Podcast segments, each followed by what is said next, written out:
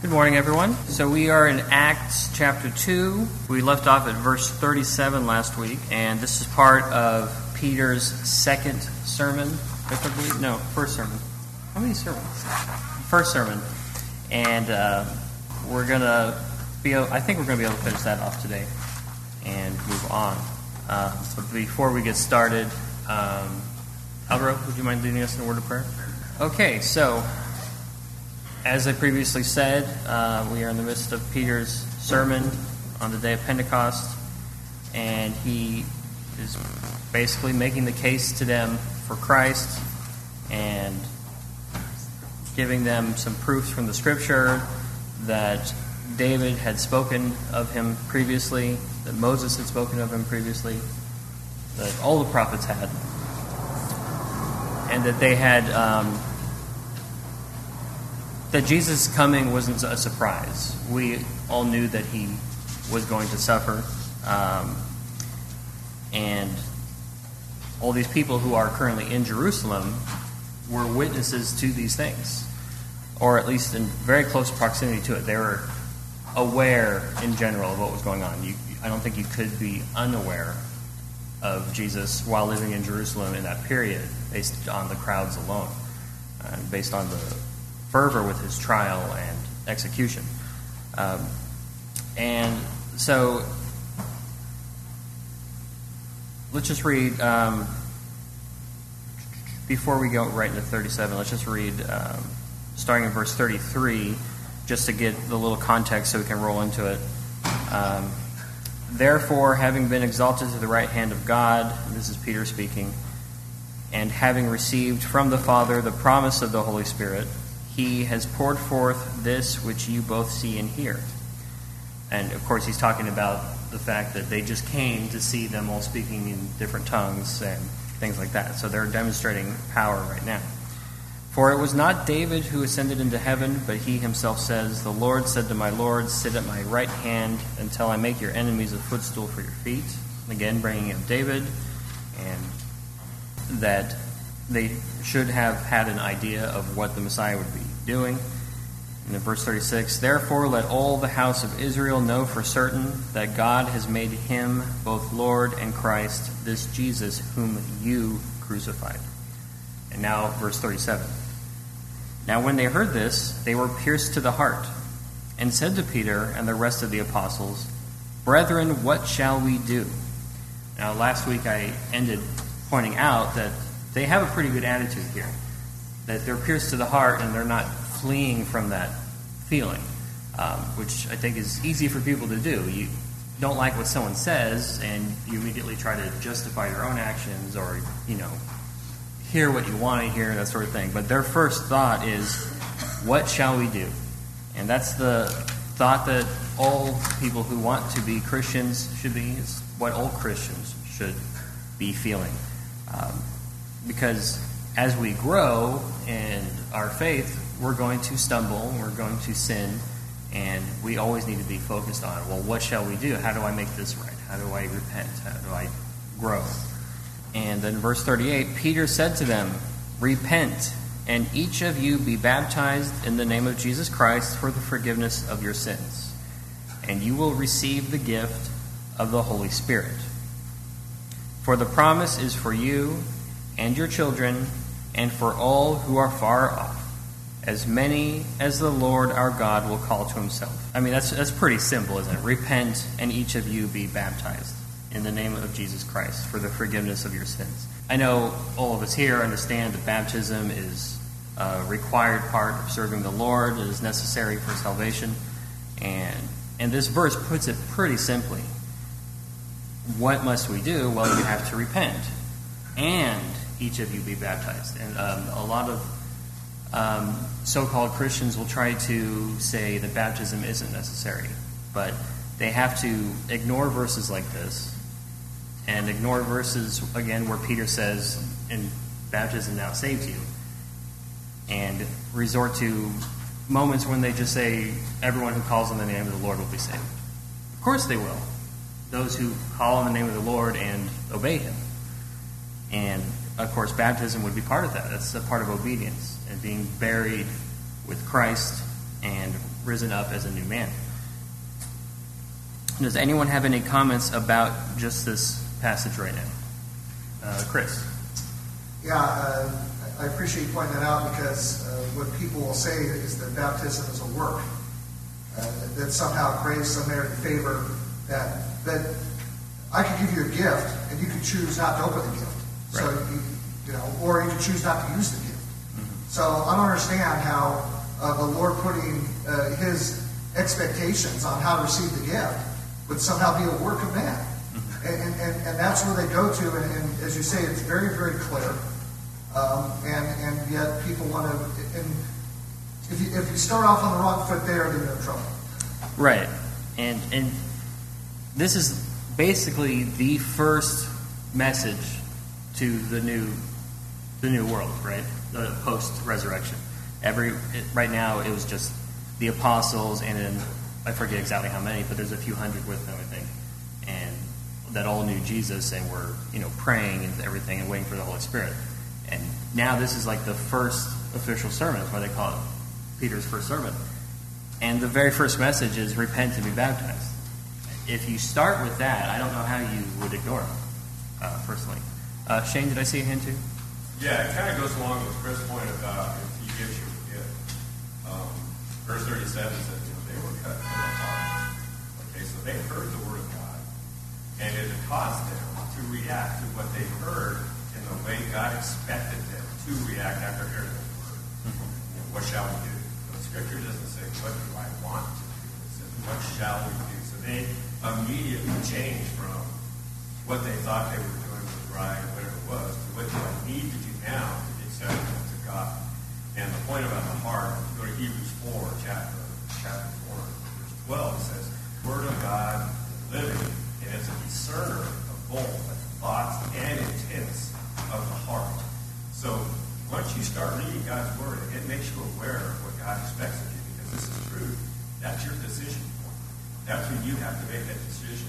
Am I going to follow God, or am I going to stay on the course I've had recognize God the way I want to recognize God?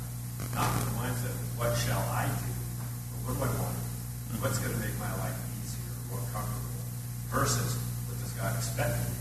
Because it will. When you hear and read the Word of God, it will go right to your heart. If you have an honest and genuine heart to want to know what truth is. Right. Thank you. And I, I like the way you said that, that, that people could be thinking, what do I want to do? Because no one would, hopefully, no one would actively admit, okay, this is what I'm have, you know, where does it work for me? What do I want to do in response to this? But certainly by their actions, that's exactly what happens.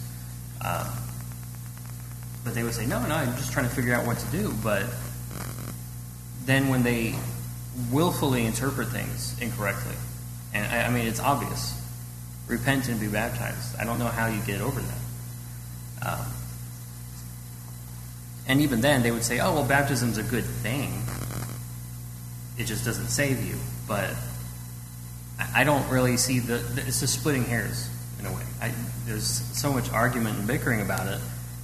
Instead of just this is what the Bible says. Even if I don't understand how that works, I'm going to trust God and do it. That's kind of the way I see it. Uh, Alvaro. Yeah, I appreciate verse um, 36 because Peter is pointing out that God has established the authority. He created Christ was there with him from the beginning, and he, as it says here, um, said, God has made Jesus, whom you crucified, both Lord and Christ, um, establishing the power that was given to Christ, um, pointing that out to them. And like, like you said, man tries to take that authority, that power into their own hands, as opposed to looking at what God has established before them already. Mm-hmm. Yeah, that's a good point too. I, we're always trying to do that we're trying to look at everything through our lens because it's us. Obviously, we're superior, but um, obviously we're not. So, um, you know, the wisdom of God is above all of us. So, thank you for that. That's a good point. Um, anyone else before I move on? Yes, sir. You know, it makes me think about even Philip and the eunuch and how they came upon the water, and he says, "Here's water. What hinders me from being baptized?" Mm-hmm. It just goes to show that what he was reading and what Philip was teaching. comes together is Christ teaching baptism. And you know, we don't say that, except he says what hinders me from being baptized because it had to be taught. Right. And then even in when Paul, Paul in chapter nine, as he's going to get Christians and has been on the road to Damascus, he's you know, the Lord asks him, Why are you doing this? He says, What do you want me to do? Just like here, Peter's saying. And he tells him what to do, which leads to, to he tells him to go into a uh, street called Straight, and then uh, someone will come and see him. Well, someone comes and sees him, and what happens? He's baptized. So it, it all leads to the same place, no matter how it's done. It's still taught, Yeah. no matter what. Yeah, and I, like you bringing up Paul because you're right. He was kind of essentially on the other side of this crowd um, at this point. I'm not saying he was there, but that his heart was pricked, obviously. And you're right. His first reaction was, okay, what do I need to do? Because I thought everything was fine. And, you know, I talk about willful ignorance and stuff, but there are legitimately some people who just aren't sure. And once they hear the message, they're going to respond, and we need to make sure they have the opportunity to hear it. Yes, sir. Peter, he passed the test uh, after the resurrection of Christ. And he preached a sermon to these people that were there were Jews. And of course, John the Baptist, he went out and prepared the way. And so they're ready for this sermon. And uh, I would suggest that anybody that's ready, you know, for the same type of at heart, in the same way, you know, whether we can power you uh, today. Uh, you know, he, he came out and said four simple points. Man is a man who is God. Uh, you killed him. And of course, we can apply it today to ourselves. We, we are sinners, you know, so we would have done the same thing they did someday. And uh, so when we're sinners, we put him to death. You know, mind and our heart. And uh, God raised him, and now he's highly exalted. Four points. And these people were ready to respond. What shall we do? They believe these uh, four points. And today it's a simple sermon, first sermon. Um, and uh, we could, you know, benefit by looking at that uh, seminary and incorporate it into our teaching as well. Yeah, you know that's that's great because, um, like, I, I sometimes struggle with talking to people about the gospel. It's like Peter did it; we can just look at what he's doing. Um, I have a tendency to overcomplicate things. Well, I need to prepare for this point that they might bring up, and it's good to be prepared, obviously, but until we start talking to people, we don't even know what they'll bring up. They probably won't bring up half of the things that we want to talk about. Uh, Carol. Um, I think this, express the importance of preaching every time we meet. We need to preach about baptism because there may be somebody in the audience who doesn't know. He, he may be thinking in his mind, what can I really say? And sometimes when we're out in the teaching, we don't always explain it real well. You know, and it, it, it can, uh, can go to the youngest member of the congregation, or not member, but the youngest child, that they may not fully understand it until they hear it that one time where it comes in their head. And they think, oh, I have to be baptized, you know. So if we don't preach it, which is the gospel, Right. the news, you know, we can be just as responsible for someone not being baptized if we don't carry out the duty of preaching every single time. Know, that's a, that's an interesting thought too. Um, does anyone else have any thoughts on that? I think I hear. Who? Where? Back here. Oh, you, you, the guy.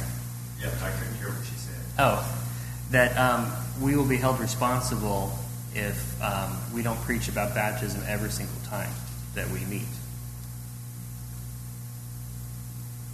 Are you talking about worship service or homes or everywhere? I think I, everywhere, right? Worship at worship services. Mm-hmm. mm-hmm.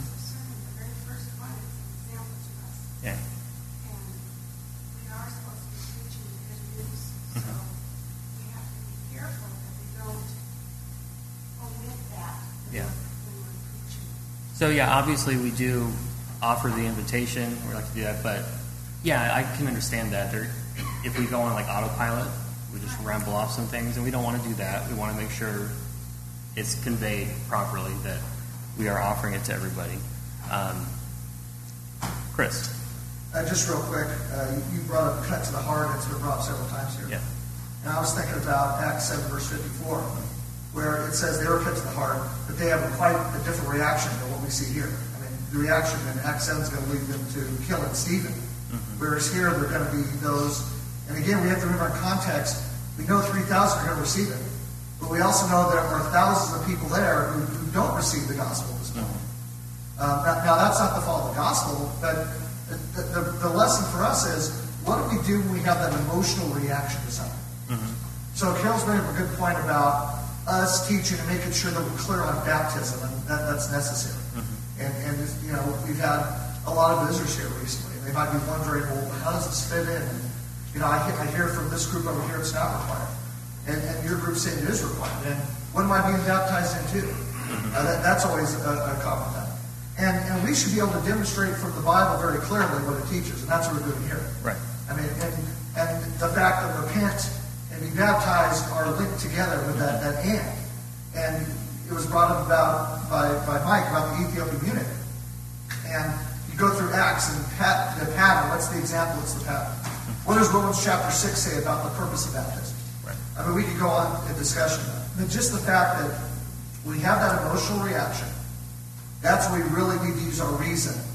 And because both both of them responded to it, they just had completely opposite reactions to the truth being taught. Yeah, you know that's that's that's a good reminder too about how so many, possibly more, did not respond on this day, and we're going to get to that, Mr. Mike.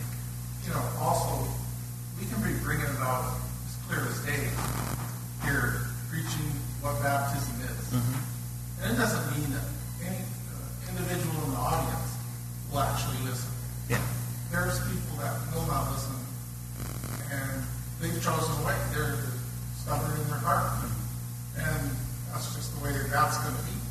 But I agree that we still need to preach the gospel, Yeah. and we do here. Mm-hmm. I believe that every time we hear that the people that are here understand when we need to come forward, that they understand what it's for, mm-hmm. and that most people say that Risky did that. Do you need- If you need to be baptized, they understand that what needs to be done. Mm-hmm. Now, I understand we need to go in depth every single time. Uh, that's a whole other issue, discussion.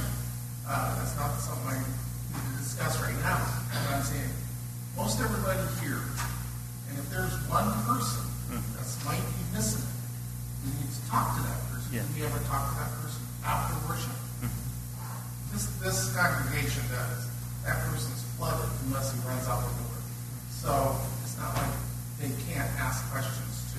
It's very likely that they will. Yeah. Or know what's going on. yeah, and I think it I think it depends on your audience. Like obviously, Yeah.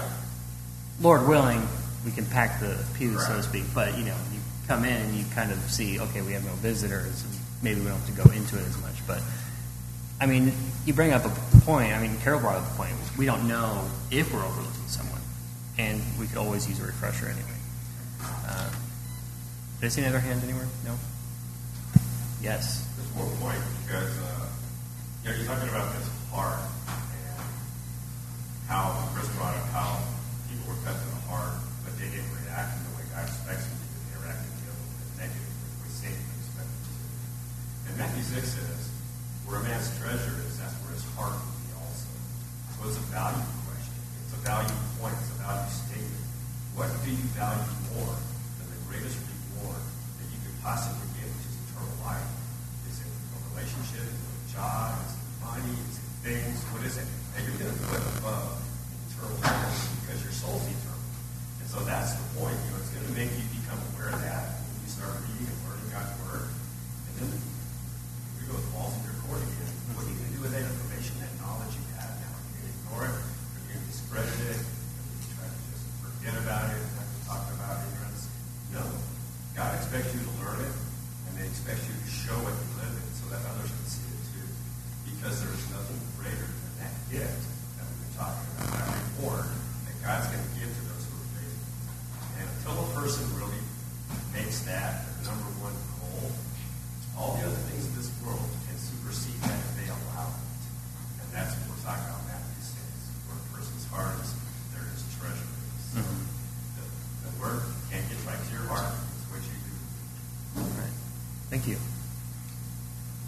So let's, uh, we've talked a lot about baptism, which is good.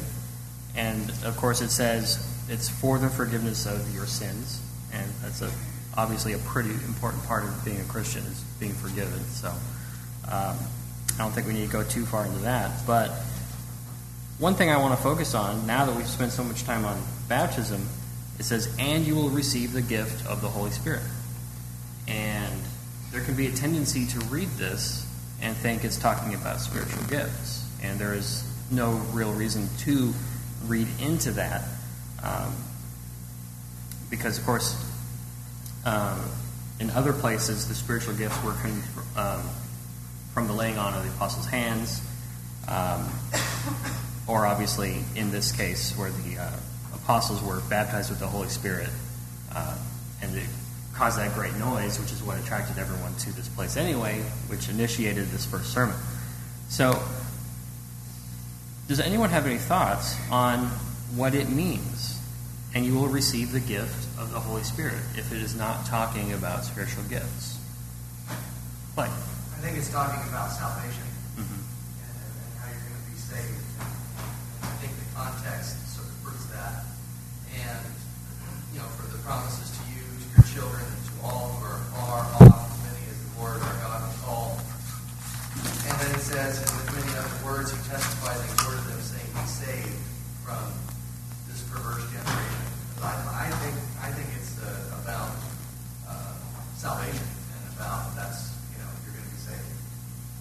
thank you. Um, well done.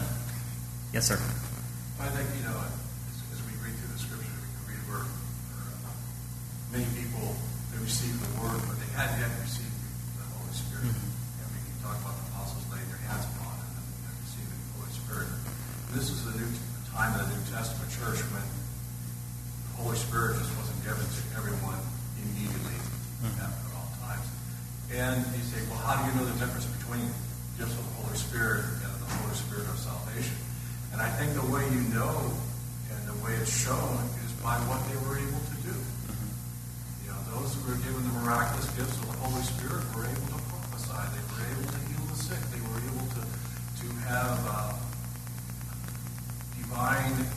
Judgment given to them in regards to the scriptures so that they could prophesy and teach.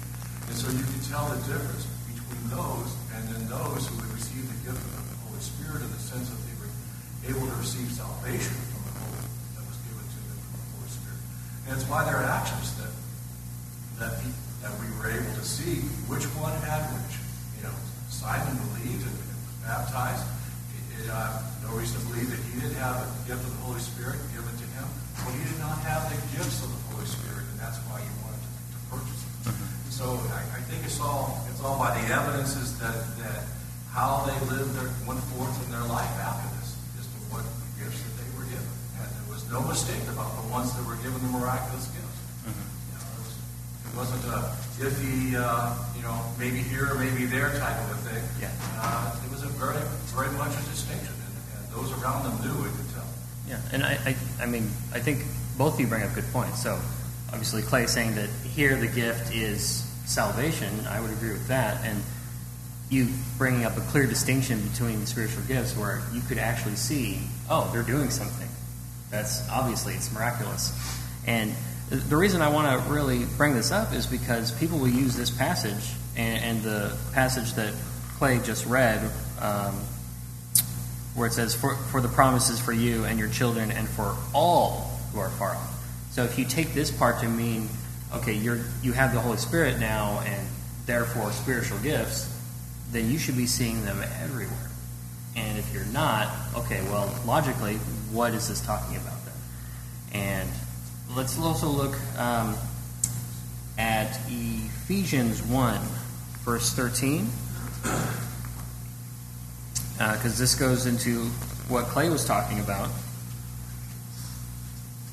In him you also, after listening to the message of truth, the gospel of your salvation, having also believed, you were sealed in him with the Holy Spirit of promise, who is given as a pledge of our inheritance, with a view to the redemption of God's own possession, to the praise of his glory. That's verse 14 there. Um, I mean, that's just talking about what Clay was talking about. Um, that this you have salvation, um, you've been saved, and the, the Holy Spirit is kind of that's your promise, right? So I think it's easy, especially just first glance, to read this as like, oh, I have literally a part of the Holy Spirit inside of me, and I, it's not really saying that because obviously the Holy Spirit is part of the God Godhead. We don't just carry him around and use him however we want. Um, and I wouldn't say that he can go so far as to control us because we have free will. Um, and which uh, you know I think other people can try to say that that's what's happening uh, when he indwells within you. That's not talking about you know him controlling your actions. It's talking about something else. And let's also read 2 Corinthians 1.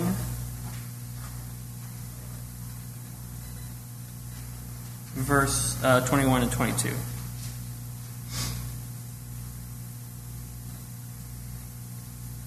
Now he who establishes us with you in Christ and anointed us is God, who also sealed us and gave us the Spirit in our hearts as a pledge.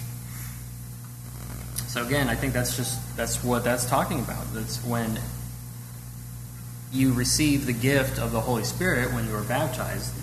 It's talking about that sort of thing. You are sealed, um, and you're given the Spirit in your hearts as a pledge.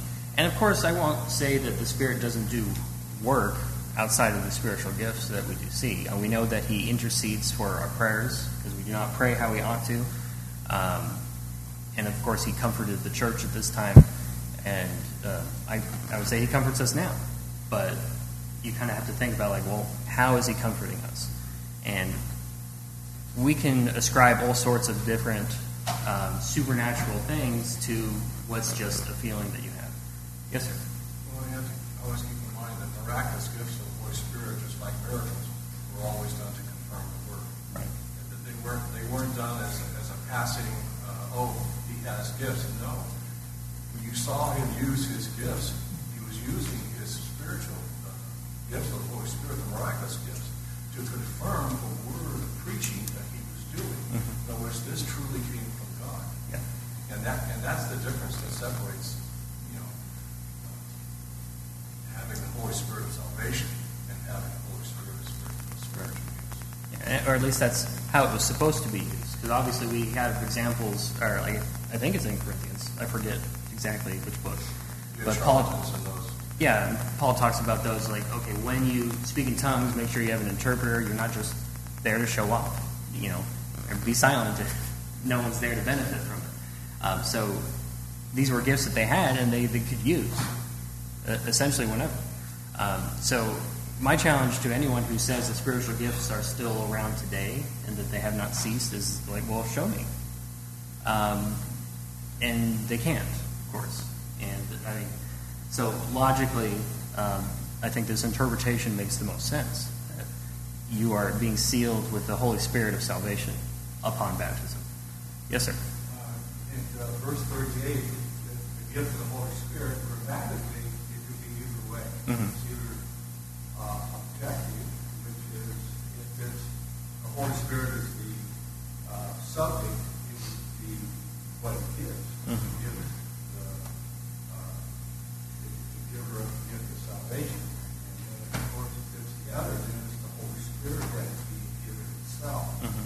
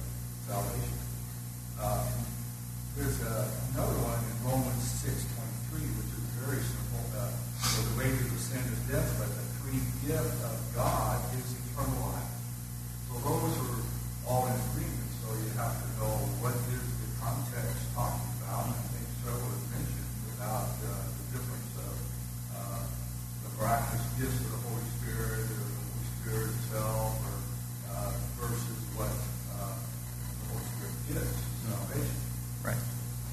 Yeah, thank you. And uh, I think reminding us of that uh, aspect of grammar is important because it's, it's very easy to read that and be like, okay, you're being given the Holy Spirit, whereas the Holy Spirit's giving you something.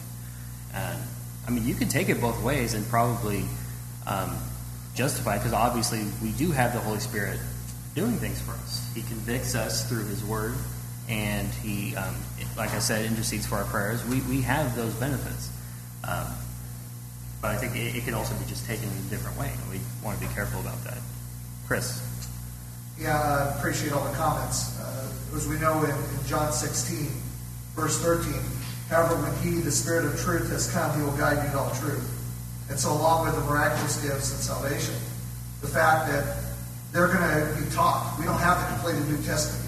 Yeah. So there has to be a way to reveal information so they can understand what they're supposed to do. And, and, and that's exactly what's going to happen. And we know that people like Paul are going to, with the inspiration of the Holy Spirit, write letters to individuals and their congregations that we can apply to ourselves today. And one more point which you brought up which supports what you said. And that's the fact we know that Peter clearly uh, had miraculous gifts and, and things. But we also know in Galatians, Paul had to withstand it to his face because he played hypocrite. So it goes to free will. And, and we also know, based on the letters to the Corinthians, that, as was suggested, these miraculous gifts were going to cease. So that, that's why we can point to today and say, well, they had a temporary purpose. The New Testament is not complete yet. They, as, as Joe pointed out, they confirmed the teaching at the time. But now we have the complete revealed will of God. Therefore, we don't need uh, those resources. And they were going to end at a certain point, and they did. Right. Thank you. Clay. So I, you know, thinking about this and about uh, a couple other examples of, of conversion in the book of Acts and kind of what we see in the scriptures, it's just a good reminder that uh, in the world today, people want to be guided by their feelings. And and they, they want feelings to kind of reign over things. And that's seeped its way into religion. You know, so what, what feels right, what feels good to me, and, and, and what makes me happy. But in, in, in the biblical order of things is that facts always come first. You know, so you have Peter's sermon where he's basically dropping some facts. Here are the facts. And boldly he says the things that he says with making connections with the Old Testament, things that we talked about that you brought up in class. And then uh, the second thing in that is faith. They, they, they recognize something needs to be done. And those who are gripped to the heart, they, they realize they need to do something. They, they, they say, what shall we do? So there's, there's a faith aspect there. And the feelings comes after all that. Mm-hmm. The feelings comes after they've heard the facts, the, the, after they have been obedient to the word. The feelings are later. And so verse 46, continuing daily with one accord in the temple and breaking bread from house to house, they ate their food with gladness and simplicity of heart. And then we'll see other places where, you know, the, the Ethiopian eunuch went on rejoicing. You know, the feelings come after. And, and I think that's a, a very important biblical truth that, that's good for all of us to be reminded of. Um, feelings don't really come first when it comes to understanding the truth of God. Right. The truth of God comes first. Yeah. Well, and even as you said, the feelings come after you understand. Um, but even then, the feelings could be wrong if you're interpreting something incorrectly, and you're like, "Well, I feel good about this stuff." Um, so yeah, the feelings. I, I think there's definitely a tendency to be, feel like, okay, well, I feel this way. The Holy Spirit's making me feel this way. Therefore, I'm being led in a certain direction or whatever. And uh, like I said, it's I don't.